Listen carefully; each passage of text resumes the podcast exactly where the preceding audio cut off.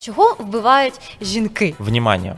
Шок-контент. Нетравмованных людей немає взагалі. Для того, чтобы человек стал серийным убийцей, недостаточно просто плохого детства. Там зірвало кляму, і ми пішли всіх вбивати. Я как бы не сам убивал, а кто-то моими руками это совершал. А что ж в них в голові? Да. А что ж ними як бы керує? Он возбуждался только тогда, когда его жена переодевалась в школьницу. То, что делает нас людьми. Никто не рождается убийцей или преступником.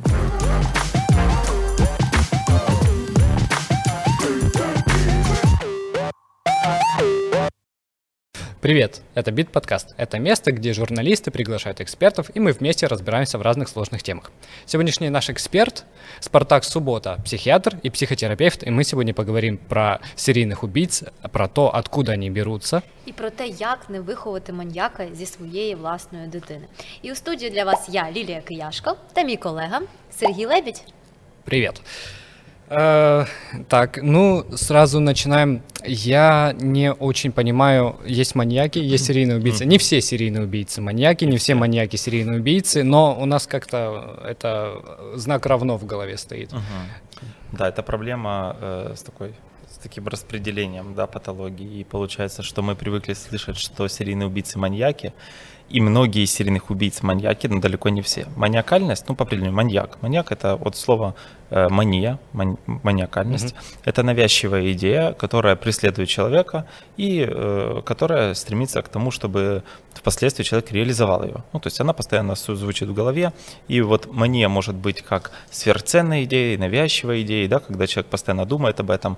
Там, бред изобретательства, когда человек верит в то, что он может что-то там изобрести невероятное, либо то, что он может спасти всех, такой миссионер.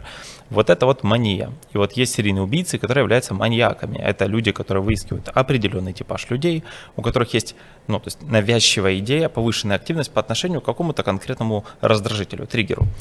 Все остальные серийные убийцы могут быть не маньяками. То есть есть серийные убийцы, которые не являются маньяками, которые получают удовольствие просто от совершения преступления, либо, допустим, от убийства. Есть такая патология, о ней мало кто знает, она называется гомицидомания. Такая редкость, почти никто из психиатров об этом не говорит. Гомицидомания – это патология психиатрического профиля, которая определяет потребность убивать живых существ, ну, просто отнимать жизнь у живого. И вот они получают физиологическое, сексуальное и психологическое сексуальное удовольствие. Как физиологическое сексуальное, так и психологическое сексуальное. И вот, в общем, не стоит путать маньяков с серийными убийцами, потому что есть люди, у которых есть мания. Например, мы знаем маниакально-депрессивный синдром. Это биполярное расстройство. Много людей имеют биполярное расстройство. Они могут быть классными семьянинами, они могут не совершать преступления. Но в момент мании, вот когда у них возникает вот эта навязчивая идея, повышенная активность. Чем характерна мания? Повышенная активность, склонность к расторможенности. Они берутся за разные дела и выполняют их. У них есть навязчивая идея касаемо чего-то одного. Например, есть мания при трудоголизме. Много работ, сразу устраивается, запускают кучу проектов, а потом наступает депрессивный эпизод, и они, собственно говоря, перестают их реализовать. Потому маниакальность бывает разная, это тоже нужно знать. И подавляющее большинство маниакальности не предусматривает серийное убийство. Вот. Це, мені здається, важливо, тому що зараз дуже багато фільмів, дуже багато серіалів, присвячених саме маньякам, серійним вбивцям, кримінальні драми, там цілий жанр. Їх дивляться, їх люблять, тому що, напевно, всім дуже цікаво, що ж там в голові у цієї людини, яка може скоїти такий страшний злочин. При тому всьому, що є серіали, які прям присвячені питанню, а що ж в них в голові, а що ж ними якби керує. І, ну, мені теж завжди це було цікаво, ну, цікаво з точки зору того, взагалі, чи це може бути там якась річ, яку не змінити. Тобто, чи може це бути якісь органічні ураження, наприклад, мозку, коли є якийсь психічний розлад, і ти, ну, нічого не можеш з цим зробити, людина просто такою народилася, і це потрібно там лікувати якимсь чином медикаментами, можливо, якимись іншими. Чи це справді залежить там від виховання, від соціуму, від якихось психотравм, тому що всіх фільмів про маньяків є якісь погані мами, батьки, які там щось зроблять погано. От нещодавно дивилася «Загін самогубць», і там один прекрасний супергерой сказав: "Мені важко вбивати, але я, коли уявляю свою маму, мені стає легше це робити". Тому питання наступне: наскільки, по-перше, залежить там соціум або виховання, або якісь органічні особливості організму, ну, від того, чи стане людина там вбивцею, маньяком, чи буде в неї потреба вбивати людей, чи ні? Це вічний спор між тим, там, нейробіологія, либо социальные факторы. Дело в том, что ничто из этого не является доминирующим. В данном случае они друг друга дополняют, и я объясню. Во-первых, никто не рождается убийцей или преступником. Но есть люди, которые при рождении имеют специфическую генетику, не всегда наследственную, часто просто генетические ошибки происходят, из-за которых у них, например, специфика, допустим, система моноаминоксидазы, то есть способность получать удовольствие. Вот у них она специфическая, вот они по-другому его получают. Или, допустим, там проблема с серотонином. То есть родился, у него так это происходит. Кто-то из них были расторможены, кто-то наоборот. Знаете, есть детки, в одной и той же семье рождаются двое детей от одних и тех же родителей, но ведут себя совершенно по-разному. Да. Разные особенности мозга. Так случилось, ничего в этом такого нет, это просто рандомизация. Но есть люди, которые родились, и у них есть определенные задатки. Например, они более расторможенные, более агрессивные, они склонны к такой экстраверсии, они более общительные, они не понимают социальных норм, даже когда им об этом рассказывают, что они приходят, берут игрушку, если хотят, и так далее. При определенных обстоятельствах, если он будет жить в любви, в понимании, все будет в порядке, он не вырастет таким преступником, который будет совершать преступление, который будет переступать границу закона. При определенных же обстоятельствах такой человек впоследствии может совершать преступление. То есть генетический фактор крайне важен, но внешние обстоятельства его, скажем так, запустят. Они являются как катализатором. Для того, чтобы человек стал серийным убийцей, недостаточно просто плохого детства. Это должно быть стечение факторов. И тут еще один момент. Может ли человек, который совершенно имеет такую хорошую генетику, совершенно не имеет склонности к насилию, расторможенности, и там, допустим, у него все хорошо с эмпатией, все в порядке, может ли он стать серийным убийцей? Может стать. При определенных обстоятельствах. Что это могут быть за обстоятельства? Очень сильная травматизация, регулярная травматизация. Есть такой вид насилия, который называется, вид травмы такой, называется секвенционная травма, секвенцийная травма. Это такой вид травмы, который постоянно, скажем так, ребенок живет постоянно в такой форме насилия, обесценивания, физическое насилие, сексуальное насилие. И тогда при определенных обстоятельствах человеку можно создать условия при восприятии удовольствия именно путем насилия. Приведу пример сразу, чтобы было понятно, чтобы не было каких-то таких непоняток. Представим себе ситуацию. Ребенок, вы знаете все историю про Мазаха, знаете? Да. Угу. Все знают историю про Мазаха. Мазах увидел там, допустим, женщину, которая выглядела таким образом, проявляла такую-то модель поведения по отношению к нему, и у него запечатлилось, это называется импринтинг, запечатление. Запечатлилось, что удовольствие можно получать именно таким образом, когда есть некий запрет, когда есть власть со стороны женщины, когда человек должен быть угнетен, и тогда он отдает, собственно, власть дарит женщине, тогда он чувствует силу. Как бы парадоксально это ни звучало. Также происходит и при серийных убийствах. То есть некоторые серийные убийцы, особенно на почве сексуальной страсти, преступники на почве сексуальной страсти, они могут формировать у себя потребность в получении удовольствия только с помощью сексуального насилия при лишении жизни другого объекта. То, что мы говорили, гомицидомания. И мы должны понимать, что это относится к разряду сексуальных извращений. В психиатрии это называется парафилия. Да. И тогда мы можем это воспитать. То есть определенные обстоятельства, очень сильная травма, которую на самом деле, ребята, далеко не все дети, которые переживут такую травму, станут преступниками. Еще учтите то, что травма должна быть специфической, в подходящий момент, с определенным стимулом от определенного человека. То есть все условия должны быть соблюдены. В общем-то говоря, нужно выиграть фулл-хаус, да? Должны быть гены, должно быть вот эта среда, сложне детство, і є якийсь щелчок завжди. І, напевно, та сама людина, тому що якщо ти якусь одну фразу почуєш від різних людей, мені здається, що воно настільки на тебе не вплине, якщо, наприклад, це від людини, яка надзвичайно важлива для тебе. Тому, напевно, всі і про мам говорять, тому що, хто ж найважливіша людина для дитини, мама? Я еще слышал что у некоторых серийников была травма головы, какая-то случайная травма, механическая, да. И она тоже нечто запускает. Дело в том, что физическая травма, повреждение центральной нервной системы мозга может привести к тому, что у человека сформируются разного рода девиации, то есть отклонения, как в поведении, так и в сексуальных предпочтениях. Представим себе ситуацию. Был такой серийный убийца, бицепский маньяк, его называли бицепским маньяком, потому что возле Битцевского парка это все происходило. Его звали Пичушкин, фамилия Пичушкин. И вот, смотрите, в чем особенность. У него, помимо тяжелого детства, была серьезная травма головы. Качели ударили. И после этого он начал заикаться.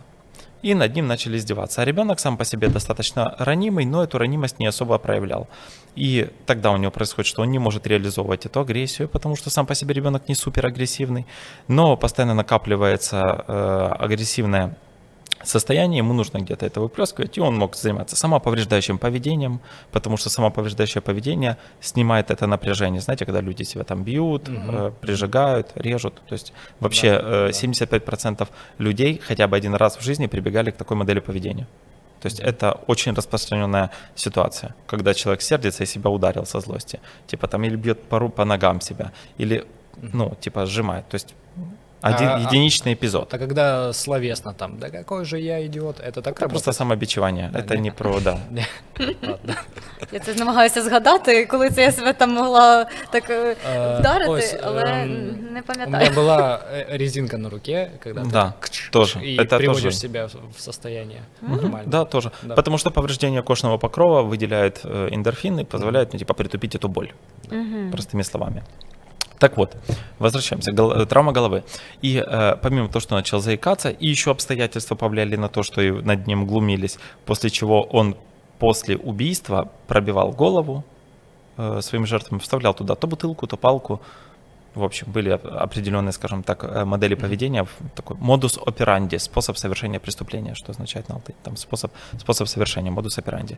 И, в общем, повреждение лобной коры, вот этой вот части, и височной доли, в этих областях у нас большее скопление связей, которые отвечают за эмпатию, сострадание. Это то, что делает нас людьми. Тут эмпатия, тут морально-волевые действия, логика. Оно на самом деле связано и с лимбической системой напрямую. Тут много связей, да, но если прям говорить про травму вот этой части, оно прям сильно влияет на эмпатию, за сострадание, за умение понимать социальный контекст и так далее. Это у психопатов, у людей, у которых врожденная патология, психопатия, они же не все из них убийцы, подавляющее большинство из них не убийцы, это успешные бизнесмены там, и так далее. То есть это мы не будем, наверное, обсуждать, или будем, посмотрим. Но суть такова, то, что они не совершают преступлений, но у них эмпатии совершенно нет, потому они карьеристы, идут по трупам. У них есть такая характеристика, которая называется макиавелизм. Это такая характерологическая патология, которая проявляется в игнорировании норм для достижения положительных целей. Они предадут кого надо, продадут, когда нужно. То есть они прям лишь бы добиться. Цель оправдывает средства. Вот Никола Макиавелли. Так вот, здесь травма может повлечь за собой. Так, например, опухоль головного мозга у одного из пациентов, ну да, в Америке была ситуация, да, вызвала потребность у мужчины в сексуальной девиации в виде... Он просил собственную жену, которая уже, на секундочку, за 50, просил переодеваться ее там в школьницу, ну, в общем, у него появились такие предпочтения, и появились они, ну, там, к 50 годам. Сексуальные девиации не появляются в таком возрасте. Все сексуальные девиации, их еще называют перверсии или парафилии, вот эти извращения, они формируются в детском, раннем подростковом и позднем подростковом возрасте. Так, не очень понял, парафилия — это когда или кто-то страдает, но от школьницы, по-моему, от костюма школьницы, по-моему, никто не страдает. Вот в чем дело. У него отклонение. Да, девиация — это отклонение. То есть он возбуждался только тогда, когда его жена переодевалась в школьницу. И по-другому никак не мог. Так вот, хорошо, что вы уточнили, что такое перверсия. Это такая сексуальная девиация, при которой человек может получить удовольствие только определенным способом. Например, если человек любит и так, и БДСМ ему подходит, и еще что-то, то это не считается девиацией. Это варианты. Он только называется варианты. А, ну там, или... Человек просто, ну, как бы пробует, да, потому варианты. А если человек не может никак иначе, кроме как доминация, либо мазохизм, либо там склонность к садистическим тенденциям, то это уже именно девиация или парафилия. Например, педофилия относится к разряду парафилий, где человек не может получить полную сексуальную разрядку, если это не связано никак с дітьми. Ну, трошки більше про те, як отримувати сексуальне задоволення, ми поговорили на нашому минулому подкасті, але там про все легальне и про педофилию. Без парафилии. Я еще... У нас был подкаст с онкологом, и вот он говорил, что опухоли в мозге могут быть вообще бессимптомные. Да, то есть вот насколько у тебя опухоль в мозге, и ты, которую ты не чувствуешь, никак не знаешь, и она еще и меняет тебя как человека абсолютно. Вот. Потому что она определяет функциональные особенности тех или иных частей центральной нервной системы. Там, да, в данном случае в инсуле у человека была опухоль, да, и у него изменились там сексуальные предпочтения, и он стал более агрессивным и расторможенным. А когда ее удалили, вернулось все. То есть ему провели операцию, и он, жена, свидетельствует о том, что да, все вернулось на круги своя, сексуальные предпочтения снова такие стандартные, и ничего страшного. Ну, пока звучит, в общем, да, серийные маньяки собирают, как сказать, вот счастливчик, но наоборот. Вот, короче, не счастливчик абсолютно, у них, скорее всего, и гены, и окружение, и, возможно, даже еще и травма головы. Но вы еще сказали, что в принципе и здорового человека можно загнобить таким образом, чтобы он тоже начал проявлять агрессию. То есть можно научить агрессии. То есть в принципе можно создать искусственно монстра. Да, можно. Да, в бытовых условиях, конечно, можно. Вы должны понимать то, что при определенных обстоятельствах, даже если человек имеет все несчастные шансы стать серийным преступником, не обязательно убийцей, там, вором, например, или просто насильником, например, да, то есть множество факторов на это влияют. Но если он будет в благоприятной среде, никогда в жизни этого не совершит. Вот, отличный, благоприятная среда. Есть социальные службы, есть школьные психологи, есть там учителя, не знаю, воспитатели. Они 100% видели, что определенные дети там в каких-то странных семьях растут. Они, возможно, наблюдали акты агрессии, они, возможно, еще что-то наблюдали. Вот нам, как обществу, очень интересно не производить таких людей. Да. Так, ну, мы можем, что мы можем вообще сделать, если вот... Самое основное – это превенция насилия. То есть важно помнить, что именно насилие, любое, порождает негативные модели поведения. Именно насилие. Под насилием может быть подразумеваться что угодно. Например, педагогическая запущенность, на украинском «педагогічна занедбаність». Например, когда за ребенком просто не смотрят. Это тоже насилие. То есть отсутствие какого-то контроля здорового за ребенком, пренебрежение его потребностями, это тоже относится все к насилию. То есть есть много факторов, которые влияют на то, чтобы это там называлось насилием. И искоренить насилие, и мы решим большую часть проблем, потому что, обратите внимание, как много особенно было в странах постсоветского союза серийных убийц. Вообще самый такой плодовитый период, если можно так сказать, по меркам криминологов и криминалистов в серийных убийствах, это было именно, ну, постсоветское пространство в 80-е, 2000-е годы. Люди становились беднее, агрессивнее, меньше возможностей заниматься детьми, социальные стереотипы, например, женщина должна обязательно, там, девочка должна выйти замуж, родить ребенка, мужик должен постоянно впахивать, то есть, ну, вот какая-то такая история с этими стереотипами, они сильно давляют над нашей, скажем так, природой, потому что нам не свойственно жить в таких тяжелых условиях. Люди, в принципе, по натуре склонны подчиняться, но они стремятся к свободе, должна быть хоть какая-то, ну, какой-то баланс, равенство должно быть. И так также получается, что воспитывалось такое общество нездоровое, что у людей было очень много таких тенденций, потому что не реализовывались их базовые потребности. А скажіть, будь ласка, от є такий, можливо, стереотип, можливо, ні, не знаю, про те, що насправді там серійних вбивць, маньяків, чоловіків набагато більше, тому що жінки, ну, у жінок трошки інакше якось відбуваються процеси в мозку, по-перше, і по-друге, можливо, не знаю, якось ми там більше можемо соціалізуватися і можемо підлаштуватися під якісь, ну там, не знаю, ситуації і так далі, якось це все згладити. Хоча я читала про дуже цікавих маньяків, ну не маньяків, це, напевно, все рівні там злочинниці, жінки, які були абсолютно, тобто у них не було, напевно, тої мотивації, яка була у чоловіків, тому що так, ми говорили сьогодні про сексуальний потяг, отримання сексуального задоволення, і мені здається, що є такий ще мотиватор – це отримання влади, домінації над жертвою. Я, чи в принципі, розкажу про мотиви серійних убивць. Так, от розкажіть, будь ласка, про мотиви, які є в чоловіків, і чи насправді жінок менше, і чому? Ну, во-первых, да, забегая наперед, женщины, правда, меньше. Почему, сейчас объясню. Но сначала хочу сказать о том, что есть разные мотивы у серийных убийц. Властолюбцы, то есть власть. Есть миссионеры, те, которые якобы выполняют какую-то миссию, очищают мир от проституток, как они говорят. Я слышал такую историю, что, по-моему, это даже женщина была. Она убивала людей, и она верила, что предотвращает землетрясение. Это мужчина был. Это мужчина. Да, да, он, и когда он совершил там 12 убийств, там на 13-м убийстве его поймали, говорят, вот ты что, как он говорит, ну мне, говорит, там по радио продиктовало, у меня еще собака, в эту собаку там вселился демон, и так надо было совершить такое вот событие. Вот. Он начал совершать преступление и предотвратил якобы землетрясение. Ему говорят, ну как, он говорит, тут землетрясения ж нет. Он говорит, значит, все сработало.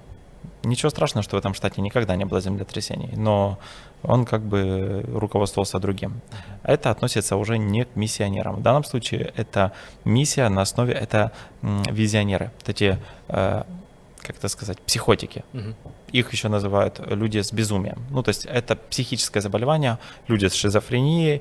То есть миссионер – это человек, у которого нет шизофрении, но который считает, что проститутки, допустим, это зло. Мы должны жить праведной жизнью. У нас тут есть такой, в Кривом Роге в СИЗО сейчас сидит серийный убийца. Я сколько раз не ездил в это СИЗО, мы всегда с ним общаемся. И, как человек очень интересный, очень много классных штук рассказывает этот дядька. И, ну, правда, у него там на счету 35 и более эпизодов. Но, да, говорит, я, говорит, убил эту проститутку, говорит, после того, как занялся с ней сексом, говорит, я ее, конечно же, убил, говорит, потому что, ну, это же проститутка, мир нужно очищать. Я ее, говорит, аккуратненько по суставчикам разрезал, говорит, и, говорит, правда, она толстая была, тяжело было выносить, пару дней, говорит, выносил. Она говорит, аж спина забилась. Она говорит, ну возраст уже не тот. Какие проблемы у да, людей. У людей, да, говорит, я как-то читал мемуары человека, который следил, по-моему, ну, за одним из концлагерей, вообще не важно. И в этих мемуарах, ну, не было про миллионы евреев, там было, что поставки задерживаются, знаешь, там вот опять какая-то коррупция, какой-то еще... Вот человека вообще другое интересует. Мені здається, що, знаєш, тут такий момент, коли ти знаходишся в такому середовищі, де насильство це норма, тобто зміщується, що є норма, а що є не норма. І ти вже можеш також грати в цю гру і бути там, ти міг ніколи не бути якимсь карателем, який зараз буде там газову камеру жінок засовувати, але ти вже ним стаєш, тому що, ну, всі ж так, це вже нова норма, це вже окей, а я що, буду не окей, мені потрібно теж бути окей, то я буду так робити, щоб мене, напевно, там туди не засунули. Ну, мені здається, тому він писав про поставки, тому що це для нього не норма. А як? А що їсти? Ну, вибачте, я ж їсти зараз хочу. Да, їх проблеми определяють їх мотивацію. В общем, 4 мотива серийных убийц. Это миссионеры, это властолюбцы, власть, это визионеры, ну, сумасшедшие, которые именно с шизофренией, то есть психотики. И последний – это гедонисты. Сексуальное удовлетворение и каннибализм. Причем каннибализм относится тоже к форме сексуального удовлетворения. Если что, держу в курсе, хотя многие не понимают, почему. Держите в курсе, да. Розкажіть. Ні, просто я знаю, що в нас, здається, був якийсь такий маньяк, не знаю, ну не маньяк, окей, серійний вбивця на Кардачах. Так, здається, на Кардачах.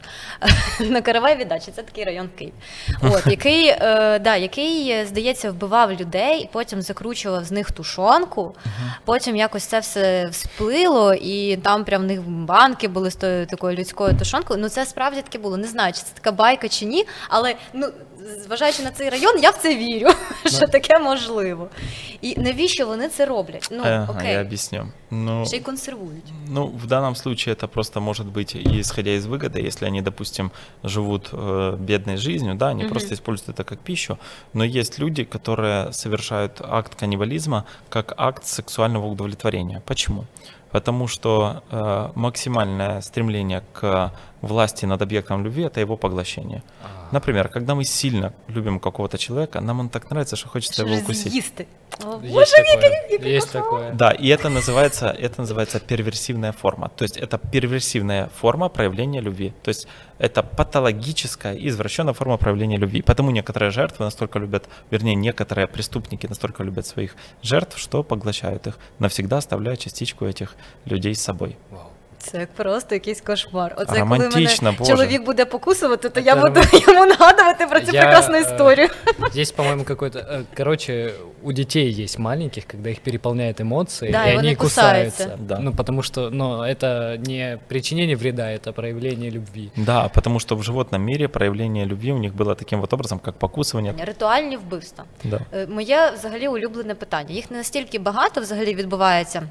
В Україні, тому що я працювала колись в сфері, коли ми це досліджували і дивилися, але це там, звісно, дуже страшно і дуже цікаво, тому що це незвичайне якесь вбивство, там, коли напилися, не поділили чарку, пляшку, жінку і одне одного зарізали ножем. Тобто це побутові вбивства, які відбуваються там щодня.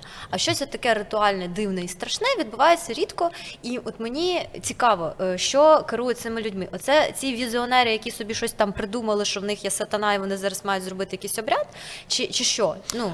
Это хороший вопрос, я объясню. Начнем с того, что всегда есть некий викарий, главный человек у них, который он и правда имеет психоз, психотик, визионер, он сумасшедший. У него есть шизофрения с продуктивными симптомами, галлюцинации слуховые, у него там есть императивные галлюцинации, то есть они ему приказывают, что делать.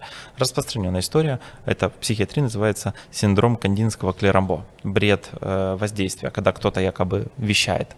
И вот что интересно, у таких людей есть много последователей. И эти последователи, есть такой сериал, называется «Последователи», очень хорошо описывает эту модель. Там был серийный убийца, который создал целую инфраструктуру среди полицейских, политиков, всех, даже врачей, там он всех собрал. Они совершали серийные преступления, и в мире они жили вроде как нормальные люди, но в какой-то момент они подавали некий знак, как такое общество.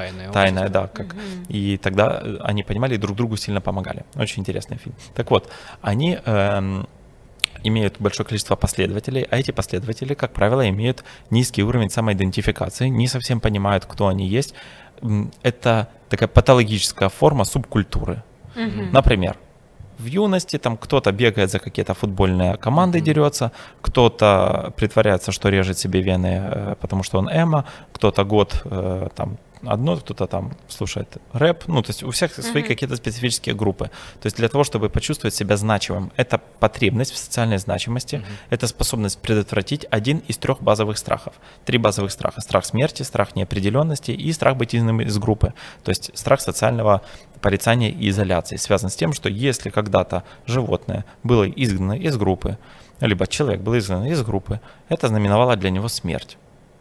Потому мы этого очень боимся. Пытаемся быть социально приемлемыми. Плюс у нас же есть еще социальное давление, понятие самооценки. Много факторов на это влияет. Потому в данном случае это, по сути, один лидер, который имеет большую систему, скажем так, последователей, которые получают от него похвалу. Ничем, грубо говоря, не отличается от того, что люди пищат на концерте Мадонны. Если она им скажет, снимайте одежду, они ее все снимут, вот так вот, секунду. Сколько глупостей было ради Марлина Мэнсона сделано. В общем, никакой разницы, просто совсем другой подход к реализации власти. Те убивают, потому что имеют психические проблемы, а те поют песни, потому что у них как бы все окей. Слухайте, тоді я згадала такий епізод, це було декілька років тому, теж в Києві, це було жахливе ритуальне вбивство, схоже на те, яке було зображено в серіалі «Справжній детектив» в першому сезоні, подивіться. Пам'ятаєте, можливо, цей епізод? Да, я дуже отлично пам'ятаю. Так, і от в мене тепер виникло питання, а можливо ця людина, це якраз був якийсь послідовник якоїсь групи людей, і треба було шукати не тільки його, його закрили, я так зрозуміла, все окей, все нормально, звісно, не нормально, там жахливе вбивство, просто в мене увазі, що він поніс покарання, а можливо там ще за ним стоїть ціла група людей, які просто будуть робити те саме, але просто там в якийсь інший момент. От як ви вважаєте? Во-первых, не исключено то, что вы говорите, что он может быть только последователем или там быть одним из участников, но что более вероятно, это то, что человек просто скрыл, скажем так, истинный мотив совершения данного преступления с помощью идеализации. Он идеализировал этот поступок и сделал якобы ритуал. Очень часто люди, которые совершают подобные преступления, могут прикрыть это, ну, сделать так, чтобы будто оно сделано совершенно под видом другого преступления, для того, чтобы либо не понести наказание, либо запутать следствие и так далее. Например, некоторые преступники совершают преступления и все маскируют это под видом, делают какого-то обряда сатанинского, якобы, да, для того, чтобы запутать следствие. И они будут искать кого? Они будут искать людей, которые подпадают под характеристику людей, которые совершают сатанинские обряды. Этот может быть парень вообще далек от сатанизма. Или, например, некоторые люди убивают и воруют вещи у них, ну, совершают такое воровство. Хотя на деле им эти вещи не нужны. Что они делают? Они совершают преступление для того, чтобы, ну, таким образом запутать еще следствие, что убийство совершено на почве желания завладения имуществом, нажиться. И тогда совсем другой ход расследования, совсем другой. Если мы понимаем, что человек не получил сексуальное удовольствие, убивая человека, а убил ради денег, это, ну, это вообще два разных случая, мы по-разному их будем искать, этих убийц. А ми забули про жінок поговорити. Да, мальчики і дівчатки. Да. Мальчики і дівчатки. Чого вбивають жінки? І навіщо? Яка мотивація? Ну, во-первых, да, женщин меньше, чем мужчин серийных убийц, и способ совершения преступлений у них совершенно другой. Почему среди мужчин больше серийных убийц? Во-первых, потому что у мужчин другая нейроиммуноэндокринная система, у них совсем по-другому все работает, больше там тестостерона, они более агрессивны, у них процесс контроля импульсов совсем другой, другая психика, это нужно понимать. Мужчина и женщина при всех прочих характеристиках равных, все-таки они разнятся, даже в особенности мышления, в особенности восприятия информации и так далее. Например, женщина имеет выше уровень невротизма, потому самые тревожные, там, из 100 самых тревожных людей, подавляющее большинство из них будут это женщины, 80% это будут женщины. Зато мужчины имеют выше уровень нарушения контроля импульсов, то есть подавляющее большинство мужчин, вернее, из 100% зависимых, подавляющее большинство из них будет это мужчины. И контроль агрессии у них значительно будет хуже. Это особенности работы нервной системы. И потому мужчины склонны к совершению преступления и получению сексуального удовлетворения, сексуальной разрядки за счет совершения данного преступления. У женщин это так не работает, потому что, во-первых, женщины не склонны к сексуальному насилию в той форме, в которой способны это сделать мужчины. Например, над трупом, да, надругаться могут. Женщины этого совершить не могут. В момент, когда мужчина совершает преступление, он может прибегать к сексуальному насилию, как над детьми, там, так и над более взрослыми людьми. Так женщины такого сделать не могут. То есть они могут совершать преступления, ну, на почве завладения наживы, на почве завладения имуществом, то есть типа для наживы, и для совершения мести. То есть они тоже могут получать удовольствие, только, может быть, не сексуальное, но другое удовольствие, разрядку агрессии и так далее, совершая преступление, либо мстить. Вот самое вот распространенное — это месть. Например, был какой-то, помните, что я говорил, импринтинг, за впечатление. Какой-то нехороший человек совершил какое-то преступление против этой женщины. У женщины сформировалось убеждение такое патологическое. Вот у нее будет мания, маниакальность. Она будет считать то, что нужно отслеживать этих людей и убивать их, навязчивая мысль, которую она протянет сквозь всю свою жизнь. И она будет находить этих людей и убивать их. Вообще мужчины, в принципе, больше переступать закон. Я слышал о том, что вот, во-первых, то, что вы сказали, что хуже подавляет агрессию, и, во-вторых, есть вот эти социальные нормы, что типа парни дерутся, хорошо, ну не то чтобы есть хорошо, другая опасная норма. Другая опасная норма, которая приводит к эмоциональной ингибиции и эмоциональной депривации. Объясню, что это такое. Эмоциональная ингибиция – это подавление собственных эмоций. Эмоциональная депривация – это избегание собственных эмоций из-за неполезности. Вот это «чё ты ноешь?» Да, да, ты же мальчик, тебе нельзя плакать. Понятно. И на самом деле мальчики и так реже плачут. Им, в принципе, свойственно реже плакать, опять, из-за особенностей нервной системы. Они, в принципе, более толерантны к некоторым моментам, ну, то есть более стрессоустойчивы в ситуации конфликта. Но учтите то, что подавление этого со стороны общества формирует некое табу на эмоции. Формирование табу на эмоции приводит к тому, что человеку нужно как-то все-таки разряжаться, должна быть какая-то разрядка. Если ты не плачешь, то надо как-то по-другому это все делать. Ну, слушайте, ну тут те саме можна сказати і про жінок. для дівчат не є нормальним там голосно висловлювати там свої емоції в плані того, що мені щось не подобається, чи там битися з кимось, чи там якось висловлювати свою агресію. Якщо тебе хтось образив, то що треба зробити? Ну, як там кажуть батьки, ну мені, звичайно, тато розказував, як давати здачі, тому що ми вважали, що ну якщо ти не можеш там сходити до вчительки і мене не буде поруч, то просто ну давай будемо вчитися давати здачі і відсіч, щоб до тебе не там не чіплялися. Тому що ну я розуміла, що мені там неприємно якісь речі, і я не буду їх терпіти, я не хочу. Але багатьох дівчат кажуть: ну як, ну ти ж дівчинка, ти ж не можеш там вдарити хлопчика, там ти ж вдариш, він все одно ж тебе сильніше, який би він там не був. Ти ж маєш там, ну може пожалітися, може там, може він так до тебе залицяється. І оце так до тебе залицяється, це просто якийсь кошмар. А потім дівчата ходять і будуть мстити. Давайте все ж таки поговоримо, як їх виявити и яке воно може понести покарання. Да, чаще всего это люди, про которых потом по телевизору соседи говорят, кто он, да никогда бы не подумала. Объясню. Во-первых, серийные убийцы делятся на две категории. Помимо мотива, способа совершения, у них есть две категории. Организованный несоциальный тип и неорганизованный диссоциальный тип. А теперь внимание. Неорганизованный диссоциальный тип – это вот эти вот визионеры, которые слышат что-то, видят, у которых есть некое видение того, как это должно быть, они совершают преступления. Например, пример такого серийного убийцы – Ричард Чейз. В Америке был мужчина, который отрезал пенис мужчине, пил через этот пенис там, как из трубочки, и младенца тоже убил, я отрезал ему пенис. Ну, то есть приходил просто в квартиру, всех убивал, и он слышал голоса, у него была шизофрения параноидная, у него были императивные галлюцинации, они ему приказывали. В общем, и причем то, что я говорил, синдром Кандинского-Клерамбо, бред воздействия. Он говорит, я как бы не сам убивал, а кто-то моими руками это совершал. Такой, мне кто-то там, дьявол Бог, сказал так сделать. Да. В общем, вложил мысли мне в голову, это называется психический автоматизм. И в общем, что происходит? Такого человека искать не надо, его видно сразу. Потому что совершает преступление, он и не скрывает его, он не прячет орудие убийства, он выбирает рандомную жертву, то есть просто вот кого встретил. Чаще всего убийство не мотивировано и так далее. А второй тип, организованный несоциальный тип, как его распознать? Никак. Его невозможно распознать, потому что это, как правило, бывают люди весьма успешные, это бывают люди среднестатистические, то есть распознать невозможно, потому что они ведут двойную жизнь, нередко имеют патологию психологическую, да, то есть они не способны там чувствовать, сострадать, они крайне агрессивны, не умеют контролировать импульсы, то есть социопаты.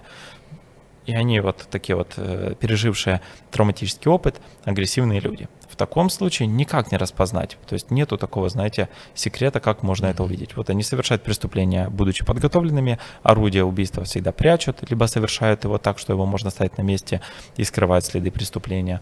Они, как правило, выбирают жертву длительное время, подходящую под их потребности сексуальные. То есть много факторов, которые к этому приводят.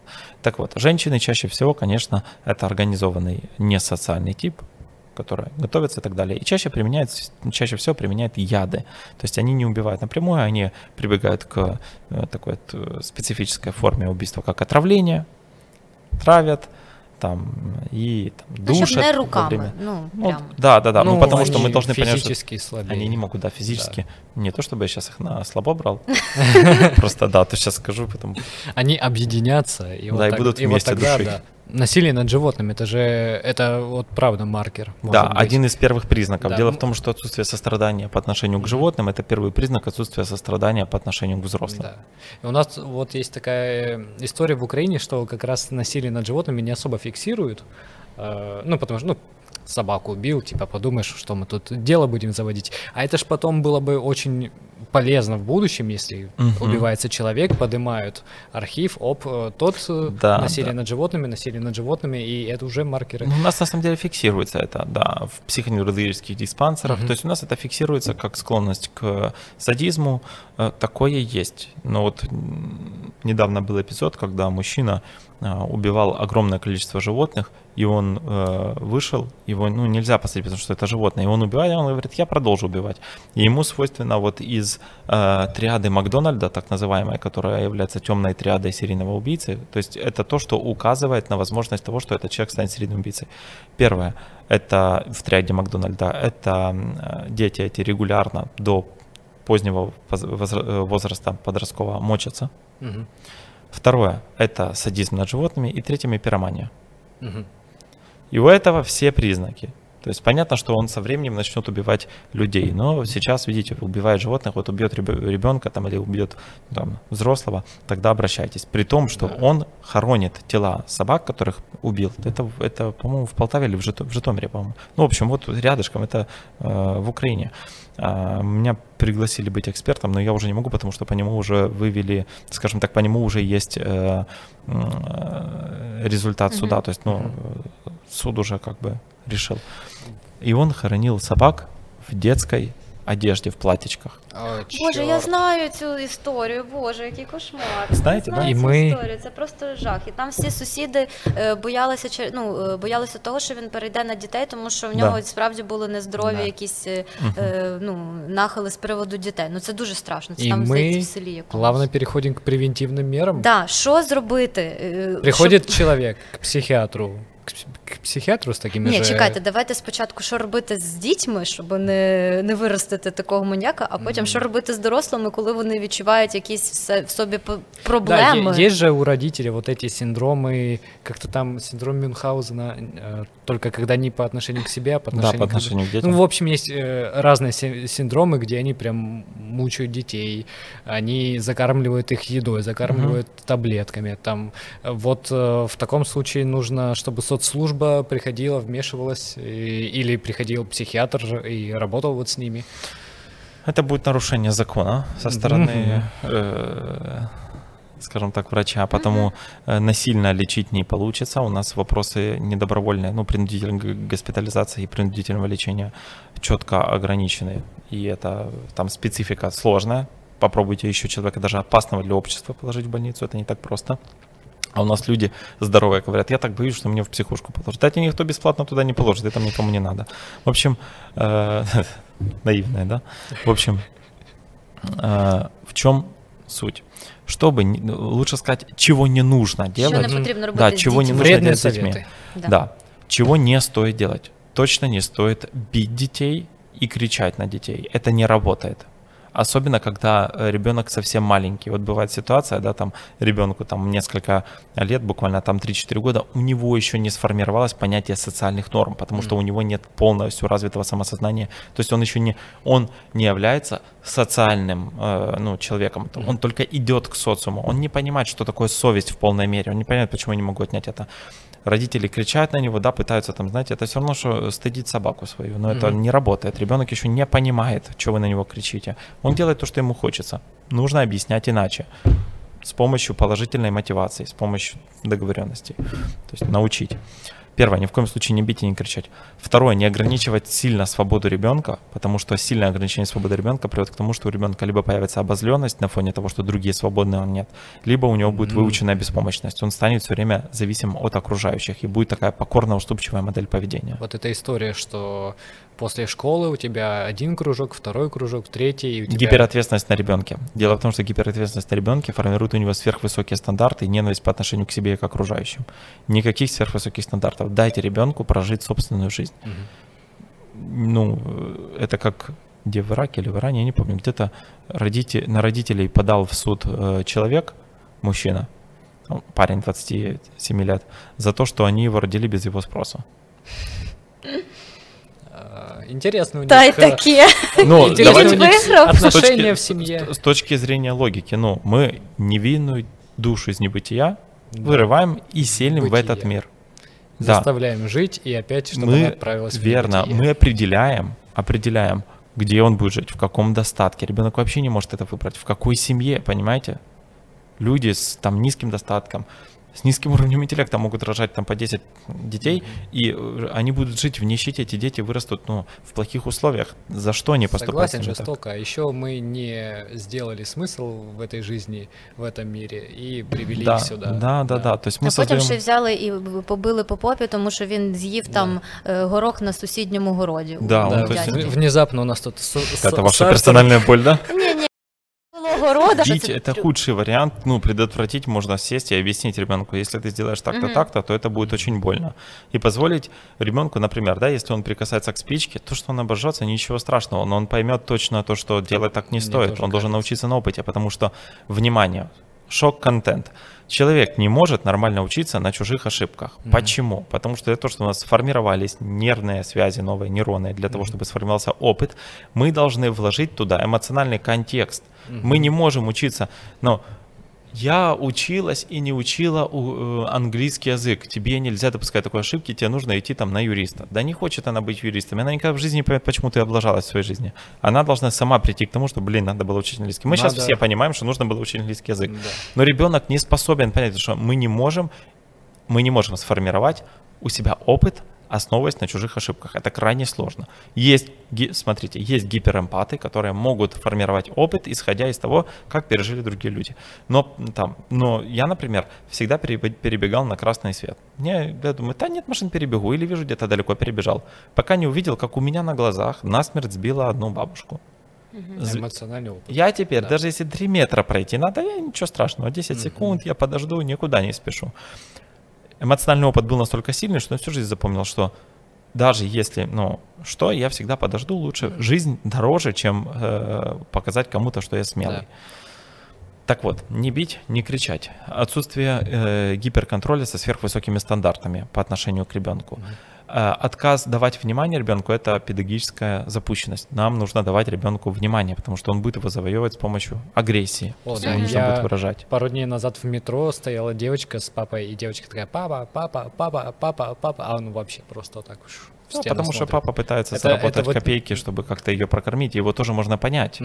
Но это вот нехорошо по отношению к ребенку. Но по отношению к ребенку это нехорошо. Потом ребенок вырастает каким? Он будет всегда стремиться к тому, чтобы удовлетворить запросы своего отца. Он будет всегда все пытаться делать идеально. Все мужчины, которых он будет находить, он будет вести такой ребенок покорно-уступчивую модель поведения. Эту девочку все будут использовать. Впоследствии она будет всегда брошена, и у нее будет подкрепляться убеждение о том, что она никому не нужна. Вот я папе была не нужна, и теперь никому не нужна. Потому что она встречает мужика, она все за него делает. Наготовила, сексом занялась, лишь бы понравиться ему. Есть теория про умеренную моральную травму. Это вот то, что мы обсудили, что есть маленькая травма в детстве, которая заставляет тебя всю жизнь фигачить и достигать успеха. Вот то, что мы говорили, там не додали любви, не додали внимания, и ты потом фигачишь. Она правда работает, получается? Смотрите. Такое есть, но это нехорошо. То есть это не про здоровье. Когда человек добивается успеха не чтобы жить качественно, да, быть приемлемым членом общества, строить хорошую там ячейку в государстве, чтобы быть значимым каким-то, да, то есть чтобы выстроить хорошую коммуникацию с другими людьми.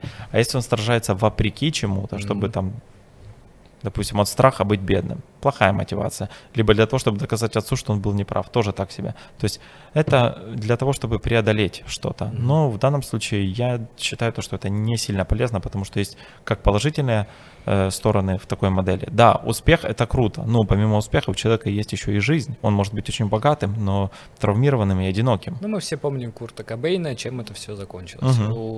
Он был на пике, у него были деньги, поклонники и был дробовик, к сожалению. Але мені здається, що таке на завершення нашої розмови можна сказати про те, що особисто моя думка, я не претендую, мені здається, що нетравмованих людей немає взагалі.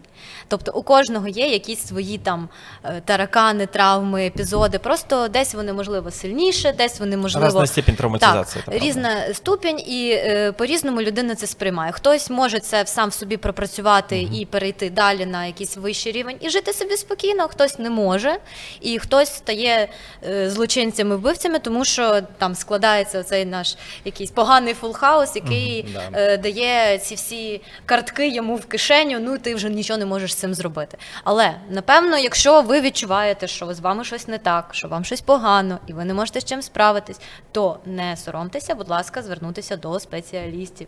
Тому що іноді ми не можемо впоратися самі з своїми якимись проблемами, травмами, і вони нам просто заважають жити. То давайте не будемо тягнути до того, щоб у нас там зірвало кляму і ми пішли всіх вбивати.